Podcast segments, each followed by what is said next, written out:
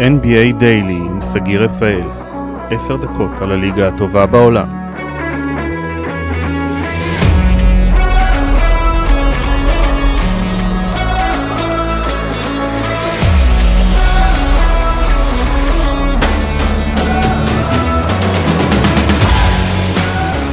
דיילי ליום שבת.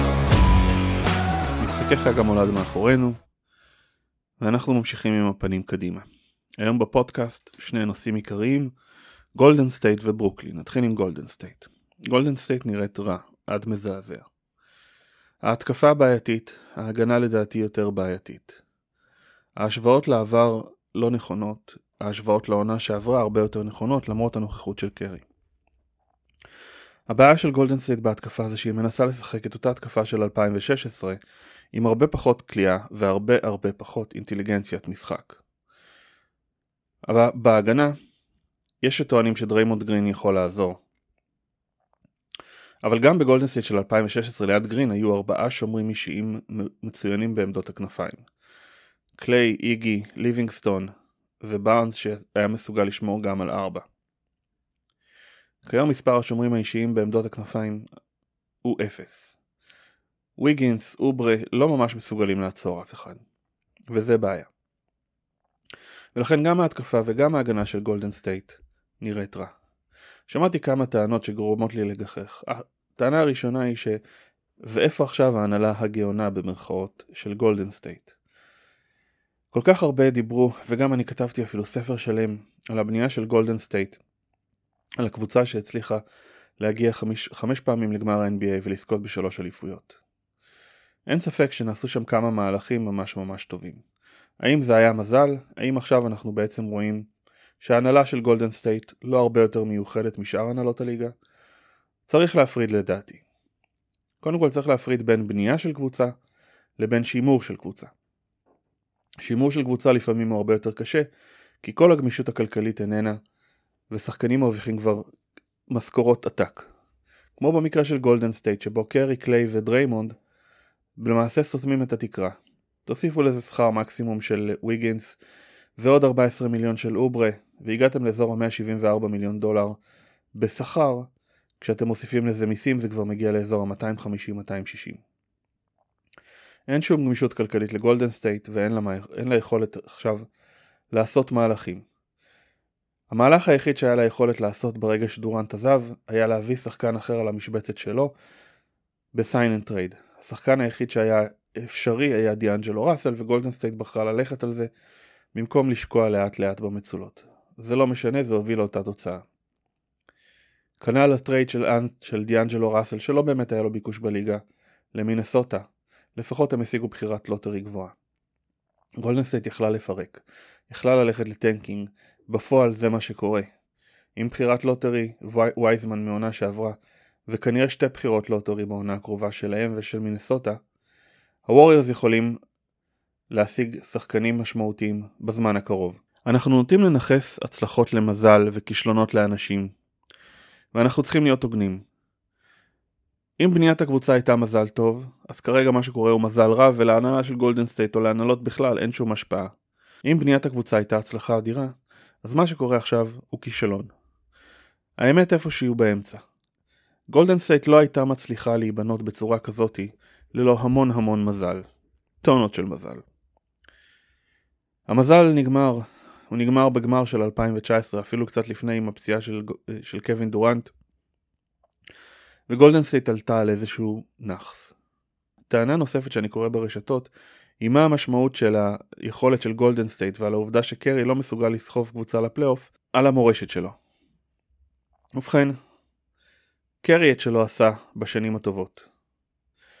כרגע הוא צריך לעבור, לעשות לביתו, וזה לא בדיוק מה שקורה בגולדן סטייט. מה שנראה לי שקורה זה שהוא, גרין וקר מנסים להכניס את השחקנים האחרים לתוך המערכת ולהראות להם איך צריך לשחק כדורסל. אלא שהשחקנים האלה לא מתאימים לשיטת הכדורסל של גולדן סטייט, שהבעיה העיקרית היא אינטליגנציית משחק. באמת שהיו לי תקוות מאנדרו ויגינס. קיוויתי שהעבודה שלו עם צוות של גולדן סטייט והעבודה שלו עם גרין תעשה איזשהו שינוי, אבל זה לא קורה.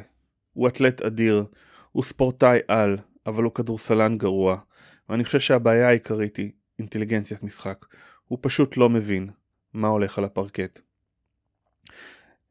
יש מם בטוויטר שיצא, שבו רואים את קלי אוברה הולך אה, במשחק אתמול על שלושה שחקנים של מילווקי, ואז את התגובה של קרי גרין וקר בצד, כל אחד בנפרד. שלושתם תופסים את הראש ולא מבינים מה אוברה עושה. אוברה אמנם הוציא עבירה והלך לקו, אבל זה היה מהלך פשוט בעייתי. קר, גרין וקרי רוצים לראות משחק קבוצתי, רוצים להתמסר, אבל אין עם מי לעשות את המשחק הזה. לא כרגע. כרגע הדבר הכי נכון לגולדן סטייט הוא שקרי ילך full hero ball. אני לא חושב שזה היה טעות של ההנהלה להשאיר את קרי. אני חושב שהאינטרס הכלכלי שלהם הוא שקרי יפרוש במדי גולדן סטייט. כמו שהאינטרס הכלכלי של הלייקרס היה שקובי לא ילבש גופייה אחרת. ועל זה שילמו לו 48 מיליון דולר בשנותיו האחרונות למרות שהכדורסל שלו כבר לא הצדיק את הסכומים האלה. כרגע האינטרס הכלכלי של גולדן סטייט הוא שקרי יפרוש במדיה וילבש רק גופייה של גולדן סטייט. זה שווה להם הרבה כסף. נעבור לברוקלין. שם מככב האקס של גולדן סטייט, קווין דורנט.